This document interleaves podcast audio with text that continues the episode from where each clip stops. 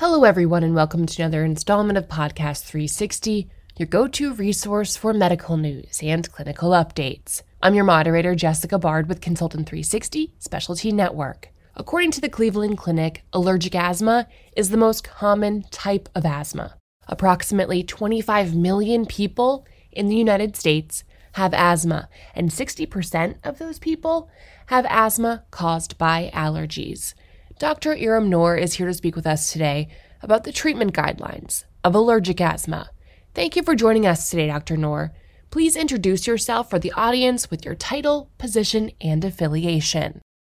Hi, everyone. My name is Dr. Iram Noor. I'm an allergist immunologist working with ENT and Allergy Associates. It's my pleasure to be talking to you today. Um, a little bit more of a background in pediatrics, given my base training was pediatrics. And so I'm excited to share with you. Well, thank you again for joining us on the podcast. We're talking about allergic asthma in children today. What are the treatment guidelines in children with allergic asthma?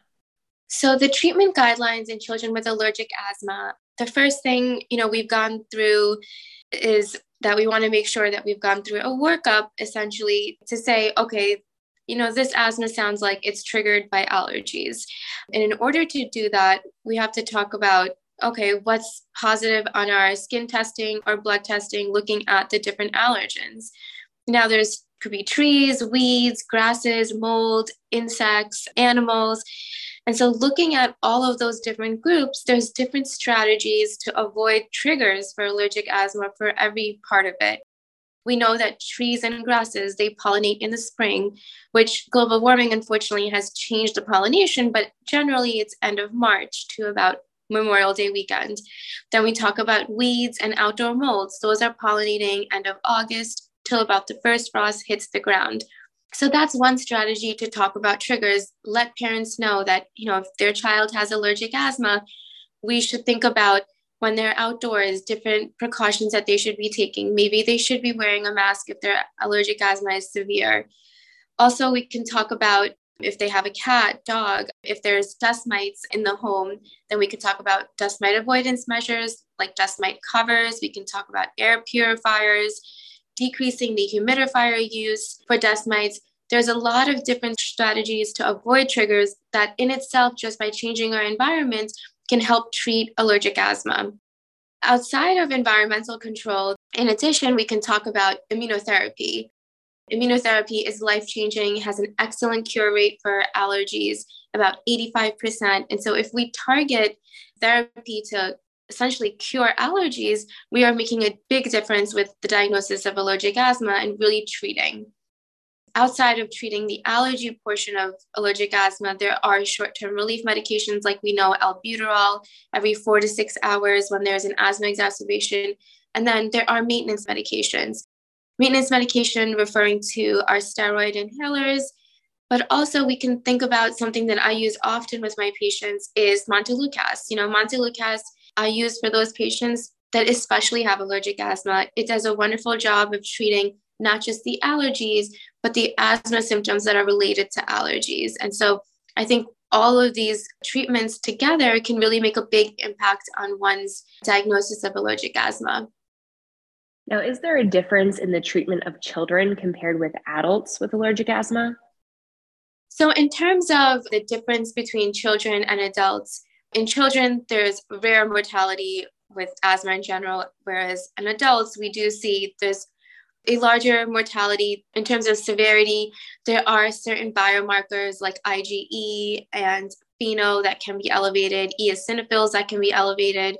And so when we start talking about the adult population, now there are a lot of different biologics that are out there, monoclonal antibodies that can treat asthma in adults. What's really nice is that now over time we are seeing that some of those biologics are getting lower age indications. Six and above can start to use those biologics and really have a difference on their asthma. And so that's something to keep in mind beyond our traditional medications that we used for childhood asthma like we spoke about earlier, I think the world of biologics has really changed how we look at allergic asthma. And I think it's very reassuring that those biologics that are out there for adults are now slowly getting approved for younger age groups as well. At what point would a pediatrician refer a child to a specialist? In my opinion, I think that as soon as a patient is starting to have those symptoms of asthma, whether at the pediatrician level we think that allergies can or cannot play a role, I think it's important to make that referral because, like I mentioned earlier, just by controlling a patient's environment if they have allergies can make a significant impact on their asthma control. And so, if a patient is starting to exhibit symptoms of asthma, at that point, I would go ahead and refer to a specialist, see if allergies are involved. Because, you know, at this age, a lot of parents are hesitant sometimes to put a number of medications for their children. And so, if we can focus on a patient's environment and make a huge difference early on, I think that's very important. Absolutely. Is there anything else that you'd like to add today to our conversation? Yeah, I would just say that the other thing that is really important about allergies that I see a lot is that those patients that develop environmental allergies when they're younger and they start on immunotherapy, a lot of studies and reports have indicated that those patients not only have better controlled allergic asthma, but it also decreases the incidence of allergic asthma for them. So I think pediatricians being aware of that idea is very, very helpful. Well, thank you again, Dr. Noor, for your time today. We really appreciate you being on the podcast. Of course. Thank you for having me.